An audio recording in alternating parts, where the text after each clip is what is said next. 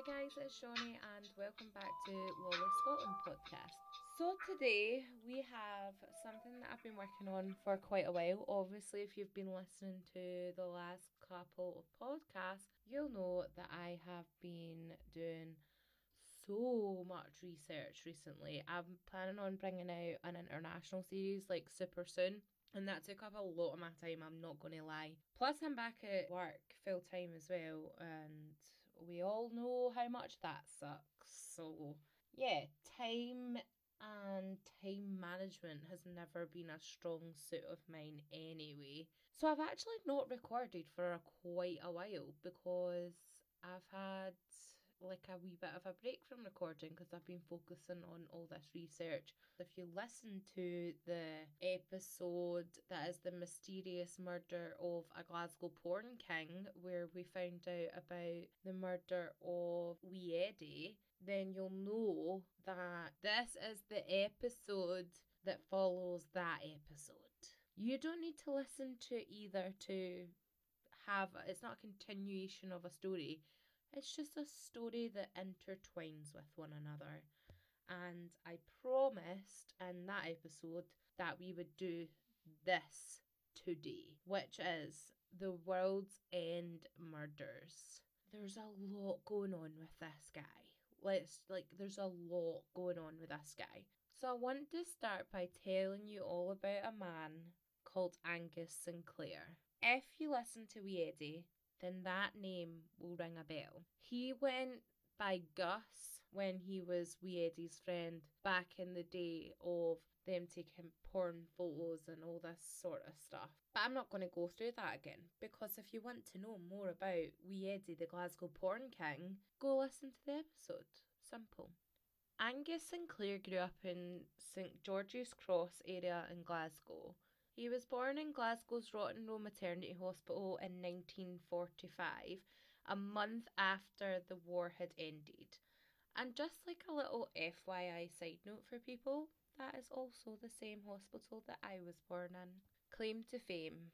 He was the third child of Angus and Mamie Sinclair. He has an older brother and an older sister, John and Connie.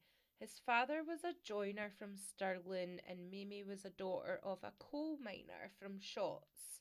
Post war Glasgow was an overcrowded, blackened, smog ridden, dirty city. They struggled to get by. In 1949, when Angus was only four, his dad was diagnosed with leukemia, and for two years he watched his father die and his mother look after him. He went to Grove Street Primary across the street from his flat in 1950. He was the smallest boy in his class and he was often picked on for this matter. So from a right early age, he was getting bullied pretty much by the other kids in his class and older kids as well. His father died a month before Sinclair started primary two. So he's very young at this time. He's like, what, five or six? I mean, it's never a nice age to lose your dad, is it? But obviously, it's it's harder the younger you are. Obviously, after it all came out of who he was and what he'd done. Quite a few neighbours and school friends had came out with comments and they basically were all pretty much the same where one guy had said that they went to the same school in like 1953 and he always just said that he was like a strange wee boy even from a young age and another neighbour had said that sinclair had lived two or three doors down from her and he basically came from a very strange family. She thought that they were all a wee bit weird and that he was. I, I, can't, I can't remember the exact words she used, but yeah, basically like just a bit of a weirdo. And she said that his sister Connie seemed like she was okay, but she was quite a big girl for her age. And obviously, Sinclair was very small. So they both got picked on quite a lot, but I think Angus got the rougher end of the deal because he was a bit strange as well as being for what the the kids thought at the time a wee bit abnormal because he was he was a very small child. A teenage Sinclair at the age of 16 in 1961 lured his first victim, Catherine Reehill, into a stairwell before raping and strangling her not too far away from his flat in Glasgow. Catherine was only seven years old at the time of her death. When I say this guy is an arsehole, he's an arsehole. I mean, there's just no words sometimes for some people, you know, and that's kind of how I feel about Angus Sinclair because as we get into it, you'll totally understand. I don't want to say too much and spoil it, obviously, but yeah, I'm I'm holding back my opinion right now and I will unleash it at some point. Let's go back to Catherine. Catherine was visiting family. She stayed in Hamilton. She was visiting family in the Glasgow area, like I said, St George's Cross area. And back then, obviously, life was a little bit different from how it is now. It's a bit more easygoing. I even remember from the point of view of me when I was younger in, in school and things like that, and I lived in Glasgow, we had a lot more freedom than the kids have these days. It's not too. I don't know. It's not like there wasn't dangers out there because obviously Catherine can attest to that. There was dangers. We were maybe not as educated on those dangers and therefore children did have freedom. But either way, there's we can debate that on a live session one day. But Catherine had a lot of freedom when she was staying with family in Glasgow. Even at seven year old, she was allowed to go to the shops herself. She was allowed to go down the street to play with other children herself, unsupervised, go to the park, go on walks, all these kind of things. And like I said, it's very normal for that kind of thing to have happened back then, even more so than when I was younger.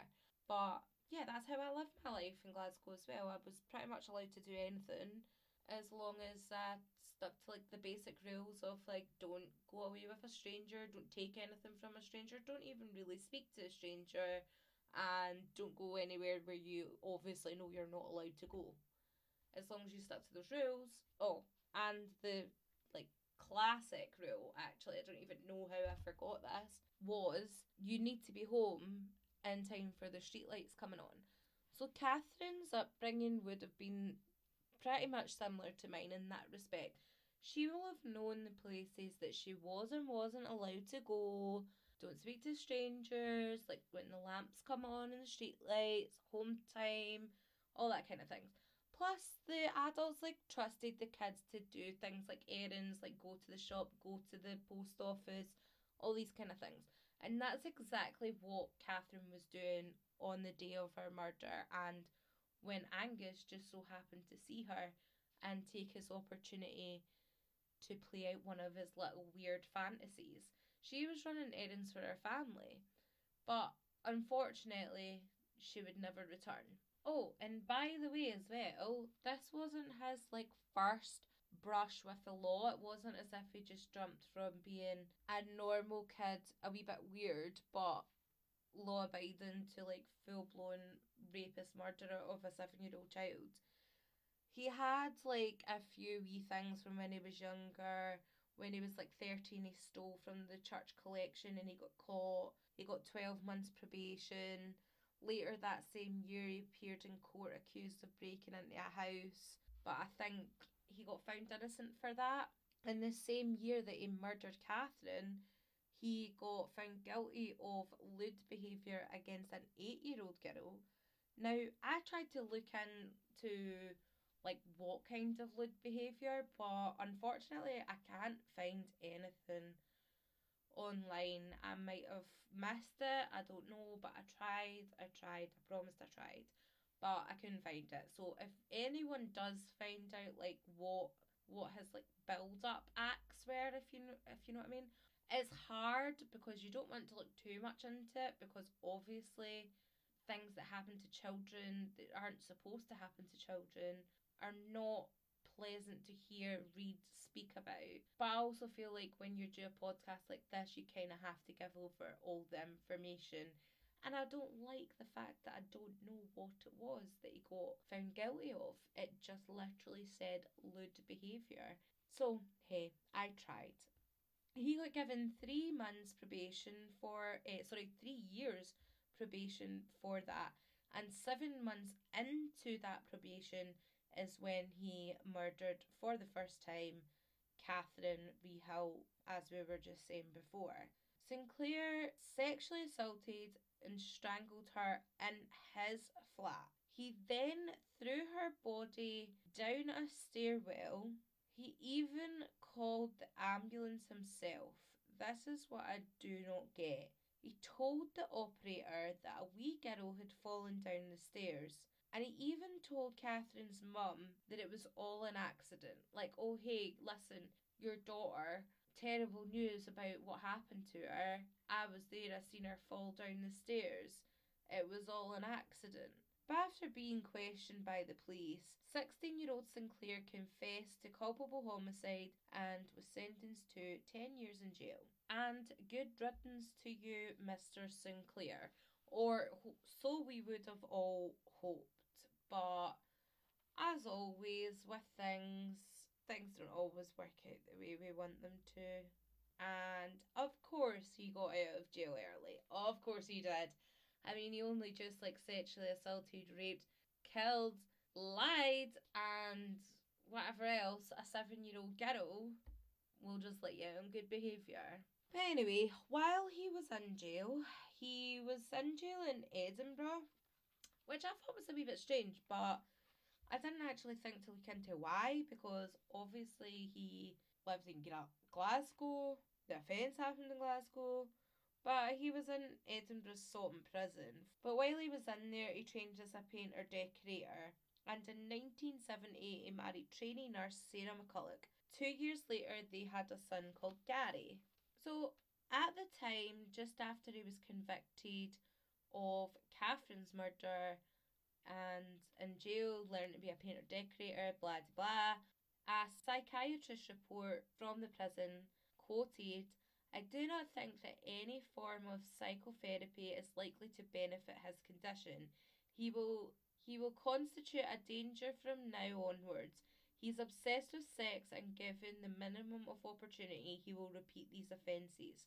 Despite this, Sinclair served only six out of his 10 year sentence and was released in his early 20s and took up a trade of being painter decorator. In 1970, he married trainee nurse Sarah McCulloch, and two years later, they had a son called Gary. So let us jump forward a little bit and away from Sinclair for about two seconds in this story.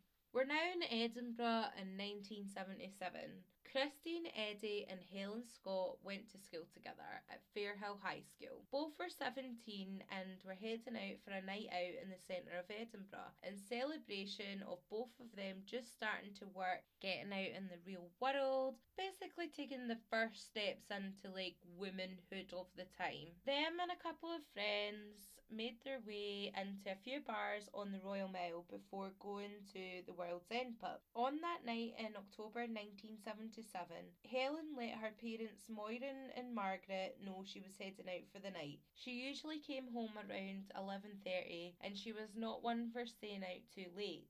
Christine, meanwhile, had already struck out into the world. She'd left school at 16 and was working at a surveyor's office. She was also sharing a flat with her friend Tony, who was 29 years old. Helen had met up with a school pal Jacqueline before she met up with Christine and the other guys that they're going to be hanging about with later on in the night. They went to a pub on Princes Street, the Royal Mount, and then headed to another bar to catch up with Tony and Christine before then moving on to the World's End for last orders.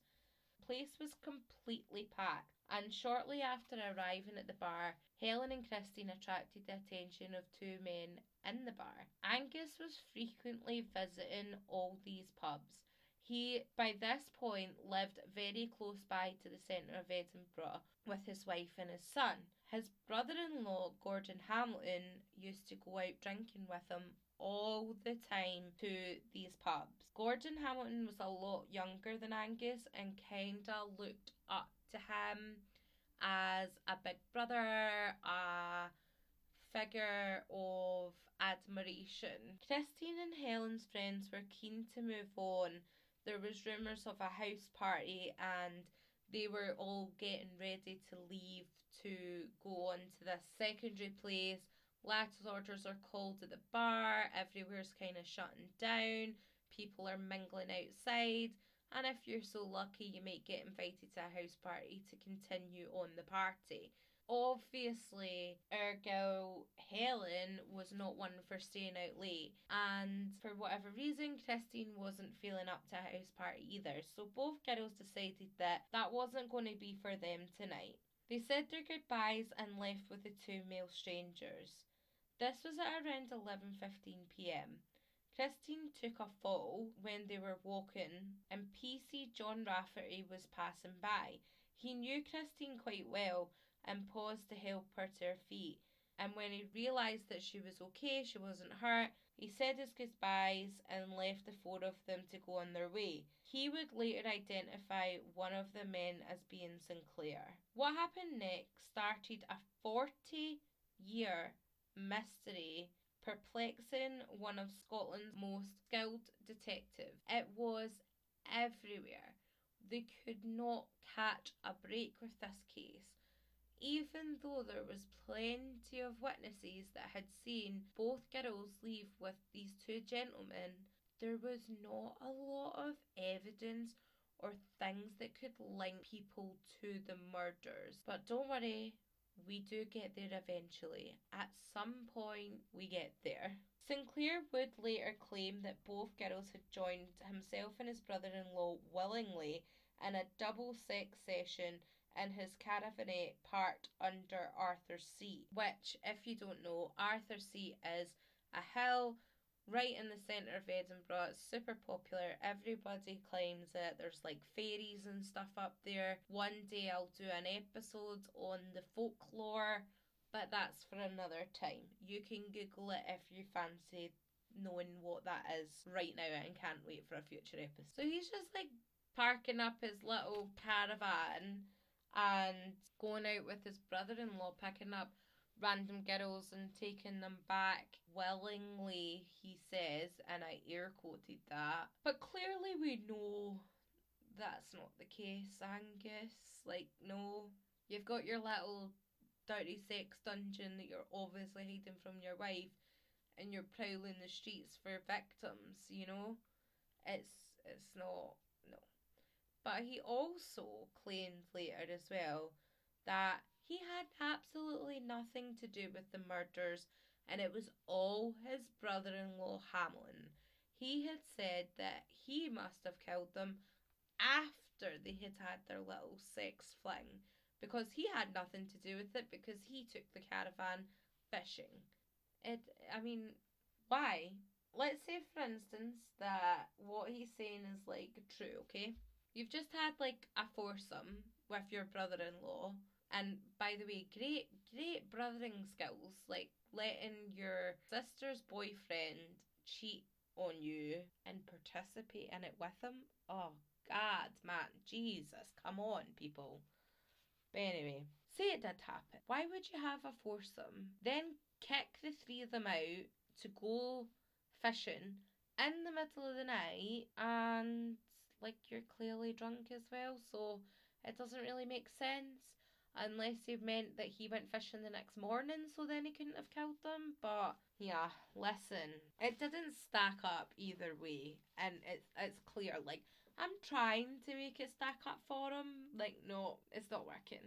It's not. You're you're shite at lying. That's all I'm saying. Morain Scott and his wife Margaret, parents of Helen, waited for her to return by Sunday morning, alarm bells were ringing out for both of them. Mrs. Scott rang Jacqueline to see if Helen had slept at her house, and when that drew a blank, Jacqueline joined the worried couple at Christine's flat, where Tony told them neither girl had appeared from the night before. They rang the police and reported Helen missing and waited for news. But obviously, when news came, it wasn't good news. A couple strolling between Aberlady and Longniddry made the first terrible discovery. Christine was found battered, bruised, and strangled. She had been strangled with her own tights. Her pants had been stuffed in her mouth and her bra was wrapped around her head. Four hours later, Helen's body would be discovered on farmland only six miles away at Haddington. Helen also had been beaten and strangled and was partially naked. Her jeans, shoes, and handbag were all missing. Both women had been raped. Police were under pressure. Two nice, young, normal, upstanding girls about to set off into the big world for the first time murdered six miles away from each other. Then they found out who they were and that they were friends out on the same night out, it created uproar in the community. It created a lot of media attention. So the manhunt began. Roadblocks were put up, squaddies in the area were quizzed, drinkers at the world's end were tracked down and questioned. Detectives and forensic scientists searched for evidence, but let's be honest, it's 1977. We all know the score here.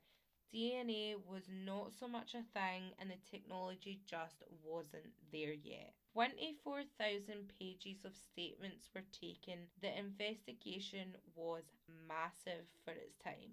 Loads of false leads, but every single one had to be followed up. 30 annoying letters had suggested possible suspect to who the killer had been, but again, all of these led to nothing all of them had to be followed up, all of them wasting police time. Now, what really struck me about all this was the parents found out about two bodies being found before they even knew it was Helen and Christine. They found out via the media that two bodies had been found, and obviously they knew that Helen and Christine had been out together. They thought the worst from the very start. It's heartbreaking. 37 years, countless hours of police time, thousands of interviews, and millions of tears. No one knew who the killer was for 37 years. And finally, finally, in 2007, hope had returned. Angus Sinclair was tried for the murder of Christine Eadie and Helen Scott, but what started as hope for the families and the community and the police all came tumbling down when the case against Angus Sinclair collapsed. In 1989, Morain Scott said he had promised his wife Margaret on her deathbed that he would secure justice for their daughter Helen because they were so close and Morain probably thought that he was finally fulfilling his promise to his dying wife that they would get justice for their daughter, and the whole case is just thrown out. The trial lasted only two weeks before the judge ruled that there was no case to answer. The prosecutor was criticised for failing to put potentially crucial DNA evidence forward to the jury. This evidence suggested that Sinclair had tied knots on the ligatures used to bind and strangle both girls. So let's recap at this point, because there's a lot going on, okay? We know Angus Sinclair is an arsehole, yeah? We know this. He's been caught stealing, breaking into houses, he's sexually assaulted children, he sexually assaulted, raped, and killed children. What I also know from his past as well, in the years after the killing of Christine Eadie and Helen, he in 1980 he spent a short spell in prison for illegally possessing a 22 caliber revolver and the ammo for it. Police investigations found that he committed a string of indecent assaults and rapes against young boys and girls of the ages between 8 and 11. In 1982 he pled guilty to 11 charges and was sentenced to life in prison. In 2000, police did a cold case review of an unsolved murder of Mary Gallacher, which happened in November 1978. So, the year after Helen Scott and Christine Eadie were murdered. Also, after the murder of Wee Eddie, the Glasgow porn king, who we all know the possible suspect for that murder is Angus Sinclair. So this is all happening round about the same time, even though he's getting caught at different points in time in the future. So this cold case review in 2000 of Mary Gallacher's murder, I mean, what happened to her was deep, yeah? Same kind of ammo as what happened to Christine Eadie and Helen Scott. She had been dragged into the bushes, sexually assaulted, her throat was cut, and had ligatures around her neck. Among forensic files, there was a sample of semen, which was DNA tested and showed a profile matching Sinclair's. In June 2001, he was convicted of Mary's murder and received another life sentence. So now he's in prison for two life sentences. One being when he pleaded guilty in 1982 to the 11 charges brought against him of sexual assault, and indecency, etc., rape of boys, girls, and women, and now Mary Gallacher as well. Also, it's pretty important to note at this point as well that Gordon Hamilton, the brother in law, died in 1996. So, way before Sinclair was brought to court for the murders of Helen and Christine. So, he never got held accountable for his part in it. But we all kind of know at this point who the ringleader is, you know, because it was already mentioned by loads of people that knew both of them that Gordon pretty much followed Angus Sinclair about, looked up to him, admired him, that kind of thing. Plus, Angus has been a wrong one from the very start, you know.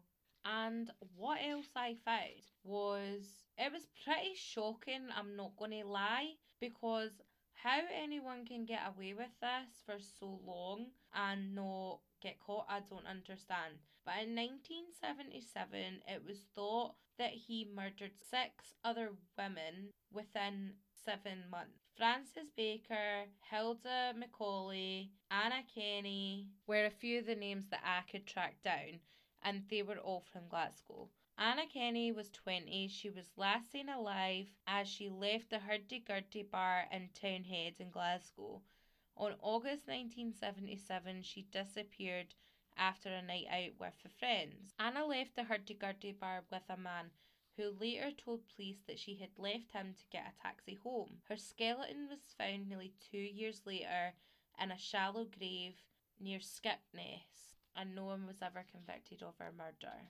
Frances Baker is said to be another one of Angus Sinclair's victims, but not proven. Actually, for the murder of Frances Baker, there was someone convicted of her murder and put in jail, a man called Thomas Ross.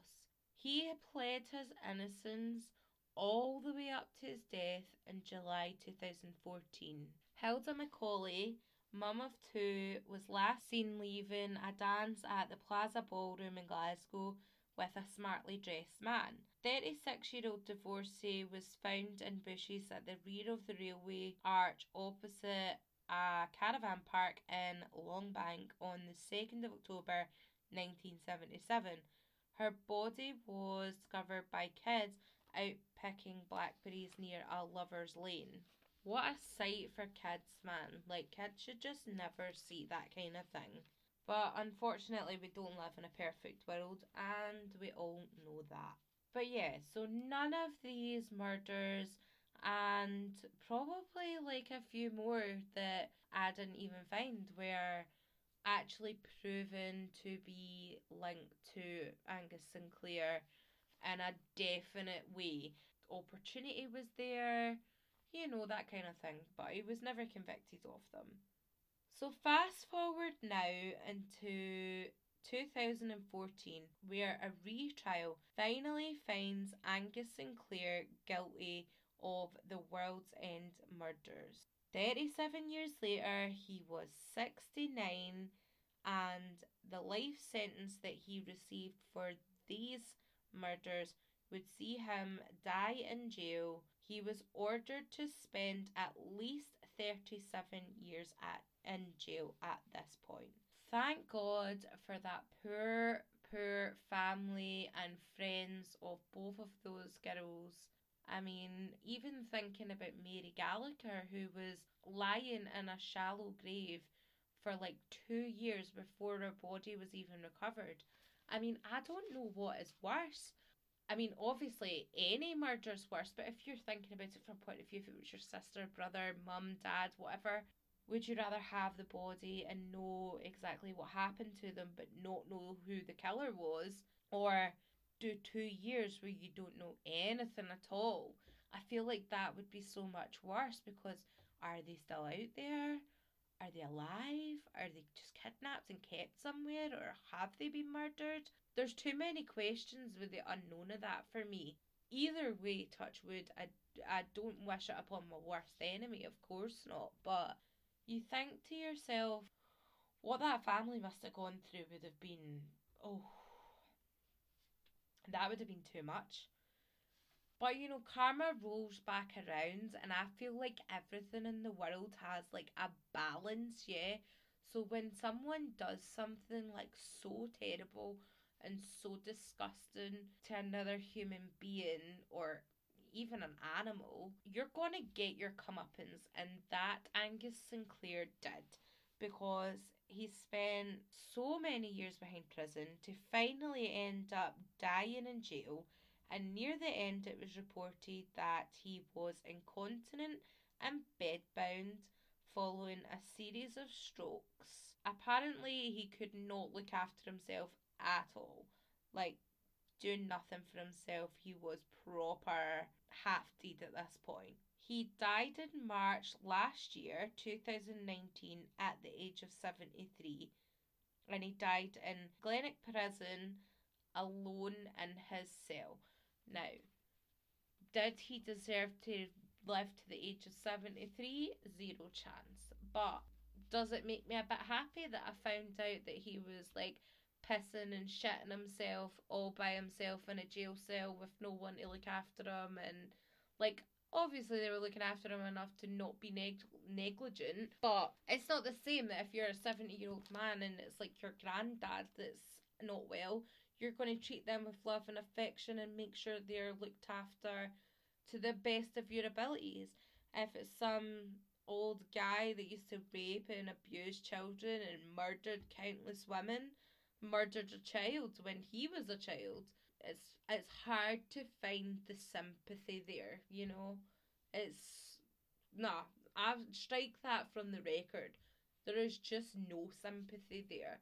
I have zero sympathy for that guy at all. I'm just like, yeah, kid, wish you had suffered a little bit more. And he just looks like an asshole as well. Like, see if you see his pictures, you're just like, nah, man, nah.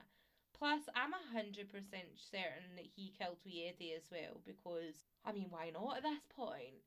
When him and Eddie used to kick about together was like prime time for when he was going on these like murderous sprees with these young women.